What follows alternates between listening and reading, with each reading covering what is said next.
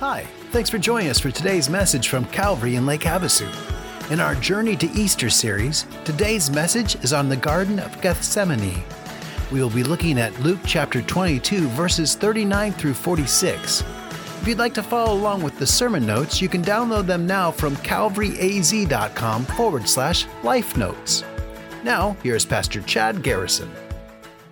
I'm going to invite you to take a seat and grab your Bible or your Bible app and turn to the Gospel of Luke, chapter 22. We're continuing our journey to Easter, and Luke 22 is where we're going to be. If you don't have a Bible with you or an app on your device, that's fine. There are Bibles in the seats around you. Reach down there, grab one of those, turn to page 1048. That's page 1048 you'll be able to follow along with us. And as always, if you're here in the room and you don't have a Bible and you want one, Take one of those with you. It is our gift to you. We want you to have a Bible, We want you to read it. If you're joining us online uh, and you don't have a Bible and you want one, message us. We'll be glad to get you a Bible, uh, whether we mail it to you or deliver it to you. Uh, we would love for you to have God's Word because we know if you read and apply God's Word, God will change your life. Hey, uh, just wanted to give you guys a, an update on Limitless. Uh, we, you know, about a week and a half ago, we finished up our last dinners. Uh, we had five of them in six nights. We've been talking about Limitless for a while. And I just want you to know to date, uh, we have 371 pledges. Uh, 3.15 million pledged uh, to Limitless. Yeah, it's something to celebrate. Some of you are like, is that all? You can make it more. Uh, and uh, Hey, if you meant to, wanted to, planned to, intended to pledge, and you didn't get a chance to do that, there are pledge cards available at the welcome centers. You can walk by, pick one up, fill it out, drop it in the offering box. Some people ask me, do we have to pledge to give? Oh, no, you can give without pledging. It's a whole lot better than pledging without giving. Uh, so, uh, just uh, you can find uh, Limitless on your on our website, uh, on our uh, giving app uh, through the website. So you can give that way. You can mark building on the envelopes. Uh, we will uh, be glad to apply that. But this is uh, continuing in motion, and in a few weeks, you'll start seeing that in your bulletin. So, we won't be announcing it all the time, including how much money has come in. So, I just want to praise God for the 371 families right now that have said this is a commitment we want to help build so that we can reach this community and Parker with the gospel of Jesus Christ. Uh, Hey, have you ever been in a store or in a restaurant or in a public place and a child, usually a toddler, just has a meltdown? You know, have you ever seen it where they drop to the floor kicking and screaming and crying and shouting and just throwing a complete temper tantrum because they didn't get their way? You ever seen that? Ever been there?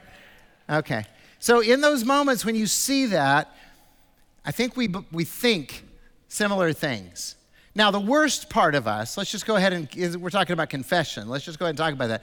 The worst part of us, you know, are thinking things like, those parents better learn how to discipline now, or else the teenage years are going to be brutal. Right? Anybody? Anyone want to confess? Yeah. Or some of us are thinking, just give me five minutes with that child. I'll give him something to cry about. Come on, go ahead and confess. Go ahead. Okay. See those hands. Uh, you know, we, we're, we're just being honest here. Now, the better part of us is thinking, oh, this is poor parents. I hope they, I hope they hold, you know, hold out there. Don't, don't give in to that. Uh, and, and some of them, some of us, I don't know if it's a better thing or not, but we're just going, praise God, it's not me this time. right? Anyone ever thought, I'm just glad, yeah, it's not my child. Uh, throwing that temper tantrum. Now, has anyone ever thought this? You looked at the child and you went, I know just how you feel. Anyway, okay, there's a couple of, the, a couple of you are like, yeah, I, I want to do that too, but no one will let me. Right? I mean, and some of you are going, what? You don't really think that, do you? Yeah.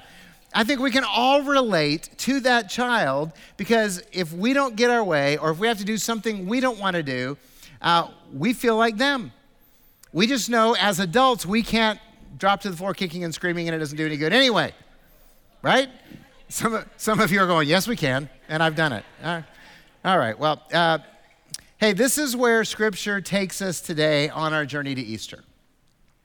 You see, we get to see Jesus in an uncomfortable moment when he didn't get his way. And we learn what it looks like to follow Jesus. Luke chapter 22, beginning at verse 39. Now, if you missed last week, Jesus uh, and the disciples, they celebrated the Last Supper. The, they were celebrating Passover, and uh, Jesus initiated what we call the Lord's Supper or communion uh, with his disciples. We celebrated communion last week. And so uh, then they left there and they traveled to the Mount of Olives. And it says this, verse 39 And Jesus came out and went, as was his custom, to the Mount of Olives, and the disciples followed him. And when he came to the place, he said to them, Pray that you may not enter into temptation. And he withdrew from them about a stone's throw and knelt down and prayed. And he prayed, saying, Father, if you are willing, remove this cup from me. Nevertheless, not my will, but yours be done. And there appeared to him an angel from heaven, strengthening him. And being in agony, he prayed more earnestly, and his sweat became like great drops of blood falling to the ground. And when Jesus rose from prayer, he came to the disciples and found them sleeping for sorrow. And he said to them, Why are you sleeping? Rise and pray that you may not enter into temptation. Now, this is the picture of the Garden of Gethsemane. Jesus is on his way to the crucifixion. He knows that, he's aware of that, he understands the Father's plan, and he's wrestling with it. And as we see this, I want to just share four observations from the Garden of Gethsemane with us and, and, and, these are observations I hope you will think about. I hope you will pray about. I hope that you will discuss them in your life group, over dinner, uh, wherever you may be. And, and I hope that you and the Holy Spirit will wrestle a little bit this week about these observations. Now, first of all, in the Garden of Gethsemane, we observe the agony of obedience. The agony of obedience. Verse 42, just the first half of it says, Jesus prayed, Father, if you are willing, remove this cup from me. If you are willing. Look, we know we are supposed to obey God. I mean, if you're a follower of Jesus, if you believe that Jesus is the one and only Son of God and Savior of the world, you believe that Jesus died on the cross to pay for your sins, personal, you believe that Jesus was raised from the dead, and you have made a commitment to follow Jesus with your life, then, then you know that Jesus expects us to obey him. You know, he even said that in the Gospel of John. He said, If you love me, you'll obey my commands. If you love me, you'll do what I say. If you love me, you, you will follow my teachings and apply them to your life. And, and so sometimes I just want you to know that it is agonizing for us to obey. It, it, it is. I mean, it was for Jesus in the garden. It becomes clear to us that Jesus doesn't want to die. Okay, he, he, that, that's not his desire in that moment. Uh, he prays, if you are willing, remove this cup from me. If you are willing, don't make me suffer and die on the cross. Is there another way? And, and it even says in verse 44 that being in agony. I mean, look, none of us know the, the when and where and how we're going to die. When I talk to people who are, are, are, approaching death, they're like, I just don't want it to hurt so much. Anybody with me on that one? They're like, can we go in our sleep? You know. Yeah, I mean, and, that, and, and there's a lot of those prayers, and Jesus is looking at this, and he knows in a few hours I'm going to be tortured, I'm going to be beaten, I'm going to be spat upon, I'm going to be humiliated, and I'm going to suffer an agonizing death and he didn't want to do it. And that begs the question for us how are we going to respond when God takes us where we don't want to go? How are we going to respond when God asks us to do something we don't want to do? What are we going to say when God challenges us and asks us to change our life and our plans and our habits? You see, Jesus obeyed. He did it reluctantly, he did it in agony, but he obeyed the Father. So I just want you to know that following Jesus isn't easy. Following Jesus isn't easy. Uh, in the Gospel of Luke, chapter 9, Jesus said, uh, If anyone's going to come after me, he must deny himself, take up his cross daily, and come follow me. doesn't really sound pleasant, does it? Deny yourself, take up your cross daily, and come follow me. And, and sometimes we can be guilty of overselling the idea that following Jesus is going to make everything okay. It's going to be sunshine and roses, and He's going to change your life. He's going to fill your life with love and peace. And all that is true. I mean, the truth is that Jesus will heal, He will redeem, He will restore, He will change your life for the better. But uh, He also calls us to a life of self denial. He also tells us we have to take up a cross, an instrument of torture and pain, not a piece of jewelry that we wear. And this is difficult. This is Jesus challenging us. And look, I want everyone to follow Jesus. I mean, this whole ministry is predicated on this idea that we want everyone to follow Jesus. Jesus is the only way that you can be saved. Jesus is the only way that you're going to have eternal life. He's the only one who can take you to heaven, okay? He is it. So we want you to follow Jesus. But God asks his children to do difficult things. And we need to be honest about that. Walking into this, and, and by the way, God spells some of those difficult things out in Scripture for us in black and white that we can open the book and we can read and we can wrestle with. Like, you've heard it said, love your neighbor and hate your enemy, but I say to you, love your enemies and pray for those who persecute you that you may be children of your Father in heaven. That's not easy. Or how about, bless those who persecute you, bless and do not curse. Or what about be kind and compassionate to one another, forgiving each other as God in Christ has forgiven you? Or how about it's more blessed to give than to receive? Or how about just the reality that He wants us to endure and, and endure with hope, no matter what it is? Or just rejoice always. Or if any of you wants to be great, he must become the servant of everyone. You see, the, time after time after time, the Word of God challenges the way that we want to live our lives. And, and, and God says, Look, this is the path, and I'm going to ask you to do this. So in the Garden of Gethsemane, we see the agony of obedience. It's clear. And we also observe the danger of temptation. The danger of temptation. This passage is bookended with a warning. Look at verse 40 as, as Jesus begins. It says, When he came to the place, he said to them, his disciples, the guys who'd been traveling with him for all this time, 11 of them anyway, because Judas is off running around betraying him, pray that you may not enter into temptation. And then the last thing he says, verse 46, rise and pray that you may not enter into temptation twice in just a few verses in this period of time, Jesus tells his disciples, we're his disciples, you need to pray that you do not enter into temptation. So we need to understand the danger of temptation. By the way, Jesus says prayer is the key to overcoming temptation. I don't know if you noticed that. Pray that you would not enter into temptation. Twice he says that. You need to be praying. Why does Jesus tell us to pray? Well, because prayer is talking to God. Okay, when somebody says, you know, why don't you lead us in prayer, you say, fine, I'll talk to the Father for us. That's just all it is. So when we encourage you to pray, it's just have a conversation with God. And when you talk with God, you get closer to God and, and you help to know God and trust Him more. And see, if we're communicating with God, then we're less likely to disobey God. Does that make sense? Okay, so if uh, some of you are convinced, others of you are like, all right, what, what are you trying to get at? This is, this is the proximity principle.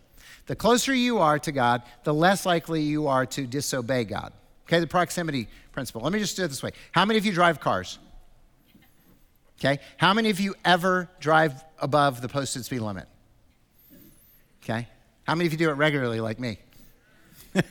That's a lot of you. Okay, so um, so we're all, eh, we're all guilt, you know, guilty of breaking the speed limit, you know, at least sometimes, because almost everyone raises their hand and says, I've never, you know, not, you know, ever gone above the speed limit. So when you are driving, whether you're going the speed limit or above the speed limit, and you see a law enforcement vehicle, what is it that you do? Are you guys, you guys laugh? No, what do you do? Yeah, you, we all slow down, right? You let off the gas, you tap the brake, you look down and see how fast am I going. But I'm following people driving the speed limit, which is always annoying. And uh, look, I'll confess. And uh, and then they see a police officer and they slow down. And I'm like, why are you slowing down? You're not even speeding. it's because we all feel guilty. And we see the police car and we're like, oh, I gotta slow down. I don't wanna get a ticket. You understand that? Proximity encourages obedience. It is not knowledge because we all know what the speed limit is and we still choose to dis- disregard it. And yet, when you see a police car, you are suddenly inspired to check the speed limit and to slow down. That's the proximity principle. And I'm just telling you, if you talk with God on a regular basis, if you are close with God in your communion with Him, then you are less likely to be breaking the law of God. You're less likely to be living in disobedience. It's because you're close to Him. And, and, we need to be close to Him because each one of us faces temptation. Temptation is a reality. It's the temptation to simply do what we want instead of what God wills. It's the temptation to avoid the pain, to take the easy path, to be selfish, to keep the money, to hold the grudges, to refuse to forgive, to just hate our opponents or be proud. That's the easy way. And that's why Jesus tells us to pray so that we don't enter into temptation. That's why the Apostle Paul says, pray continually. Okay, old school, pray without ceasing. Right? Pray throughout the day so that you stay close to Jesus, so that you can resist the temptation. And, and we need to pray that we do not enter into temptation because we are weak people. We're weak.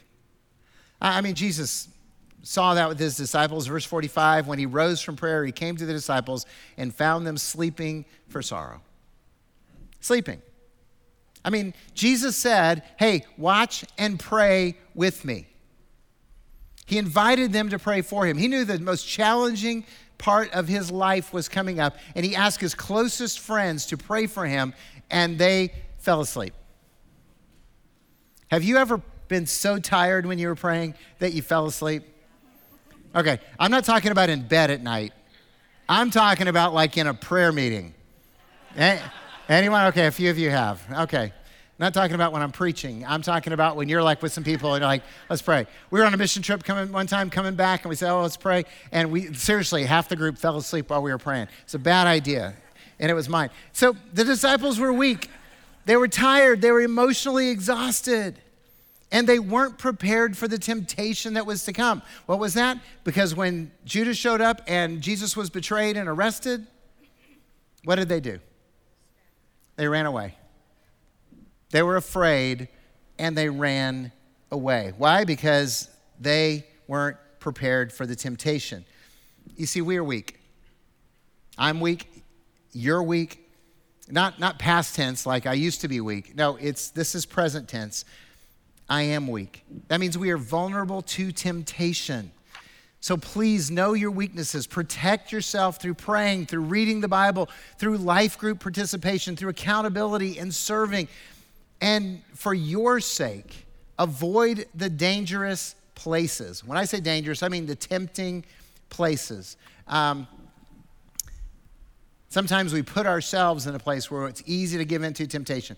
So I'm just going to pick on the guys for a moment. So if, uh, uh, if you're a guy, then you struggle with lust. Notice I didn't ask you how many of you struggle with lust because I don't want some of you to lie right now. Uh, so lust is a part of, of your, your struggle, your, your temptation of the flesh. So you ought to avoid the channel on holiday weekends. Okay? Some of you are like, well, that's not fair. I'm just telling you. If it's a reality that you're going to be tempted with your eyes, then you just need to go, hey, I need to stay away from that. I don't need to see that. I, don't, I need to avoid the dangerous places, and you need to avoid the dangerous people. We all have those friends. You know, the ones with the bad ideas? And, and they'll try to get you to go along with them on the bad ideas. That's why Proverbs just simply counsels us the one who walks with the wise becomes wise, but the companion of fools suffers harm. Sometimes you just need to go, I don't need to be with them right now because I'm not ready to resist the temptation. So in the garden, we see the agony of obedience, we see the danger of temptation, and we observe the strength from God. The strength from God. Verse 43, it says, And there appeared to Jesus an angel from heaven strengthening him. I mean, in the midst of Jesus' anguish, the Father sent an angel. Now, does anyone else think that's really cool? Anybody? I mean, have you ever been in a place in your life where you're like, I could use an angel showing up right now? Right? I mean, it's just like, hey, that is awesome. See, and, by the way, I, I'm absolutely certain in our darkest moments in life, God's messengers show up. It's not always obvious to us, but God is with us and He is sending people to strengthen us. Uh, but I want you to notice this the angel encouraged Jesus, he didn't rescue him. Let that sink in for a minute. The angel encouraged Jesus, but he did not rescue him. Jesus continued in his agony. He continued struggling with the cost of obedience.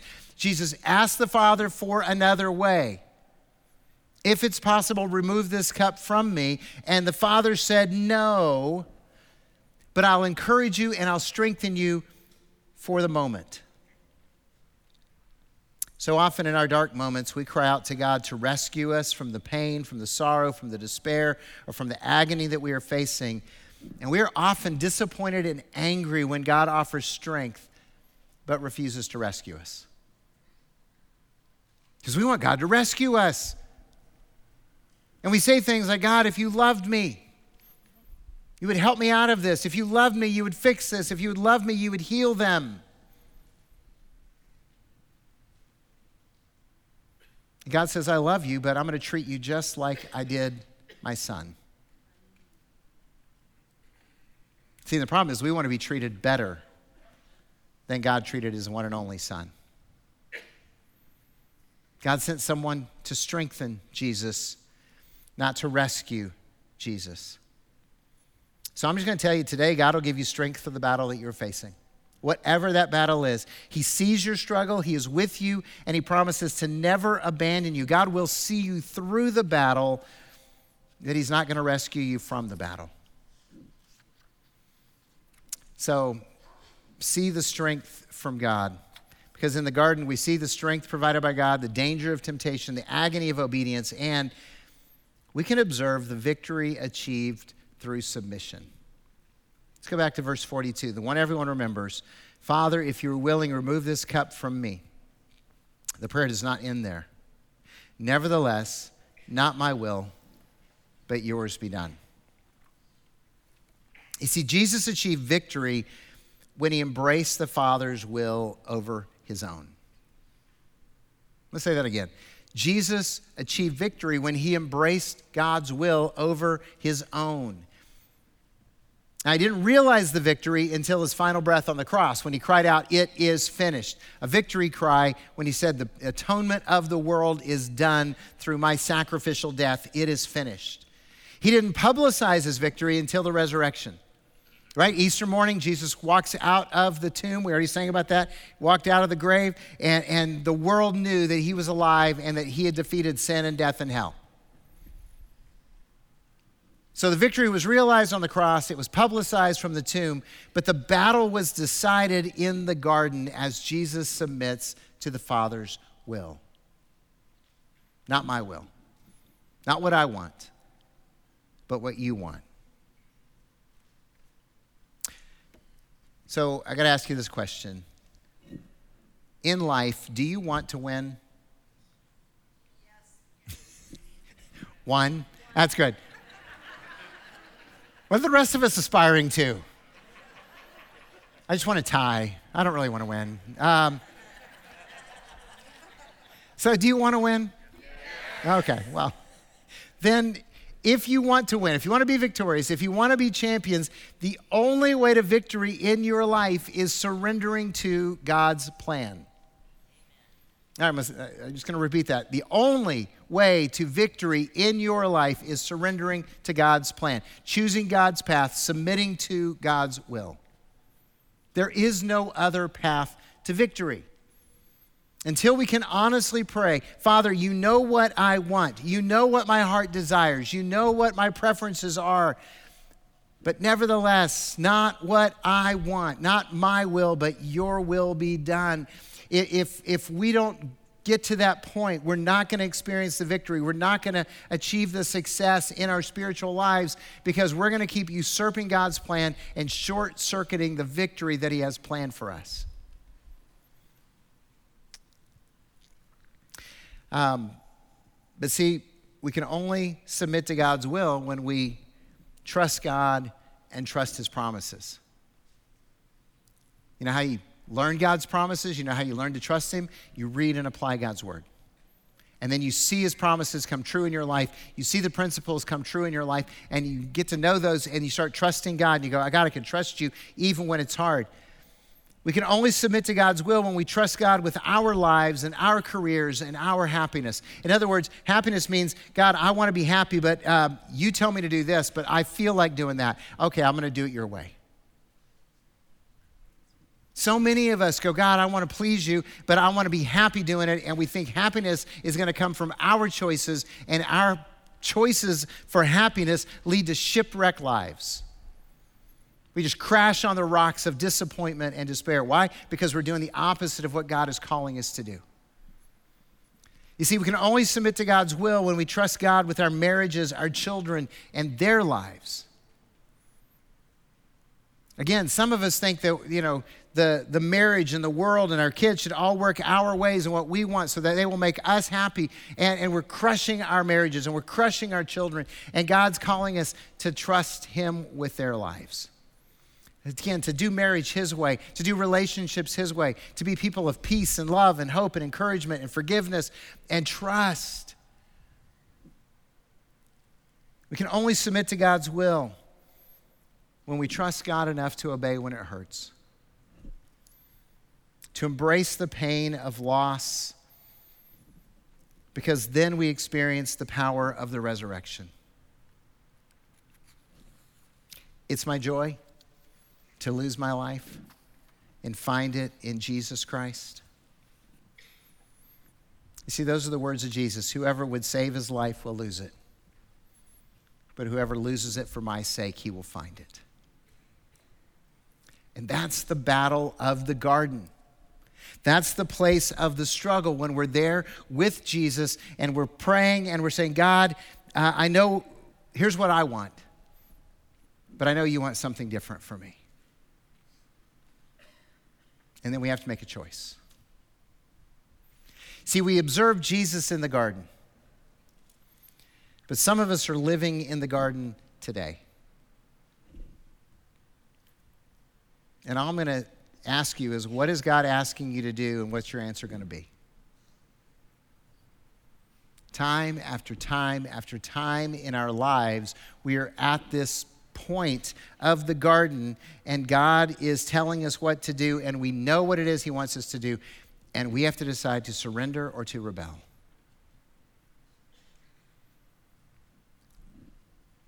And, and here's the reality every time we choose to rebel, spiritually, we're the toddler having the meltdown. We're not going to get what we want and it's not going to end well for us. And it just makes everybody else sad and uncomfortable. So I pray that you choose to submit to God's will, whatever that is in your life, because if you're his child right now, then the Holy Spirit is nudging you. He's nudging you to pray like Jesus. Father, if it's possible, if you're willing, remove this cup from me. Nevertheless, not my will, but your will be done. Let's pray. Father, you know this struggle is real in all of our hearts and lives. Satan has done such a wonderful job of selling us the path to happiness, the shortcut to success. All the things that he tells us will make us happy simply leave us empty and unfulfilled and broken and despairing. And yet you are the one who offers us life. And we know it, but we still choose to chase after the empty dreams. So, God, teach us how to be like Jesus, where we can identify what it is we want and we can yield to your will anyway. We can acknowledge how we want to rebel, but we choose obedience. We can acknowledge that we want to be selfish with our time, but we say yes to being servants. We can acknowledge the hatred and anger and unforgiveness that is raging through our hearts, and yet we choose to forgive. God, we can't do that without you. So, right now, meet us in this place, in our homes. Let your Holy Spirit speak clearly and loudly in our hearts. God, our commitment is to say yes because you love us and you gave Jesus to save us. And we love you. We pray this in Jesus' name. Amen. Jesus experienced agony such that his sweat fell to the ground like great drops of blood. He prayed, Father, if you are willing, remove this cup from me. Nevertheless, not my will, but yours be done. Sometimes being obedient to God's instruction is difficult and can be painful, yet God offers strength when we want to be rescued. If you have questions about today's message or would like to speak to a pastor about God's plan for your life, I invite you to email us at questions at calvaryaz.com. One of our pastors will follow up with you and pray with you. That'll do it for today. Have a blessed week and come back to join us next weekend. Bye bye.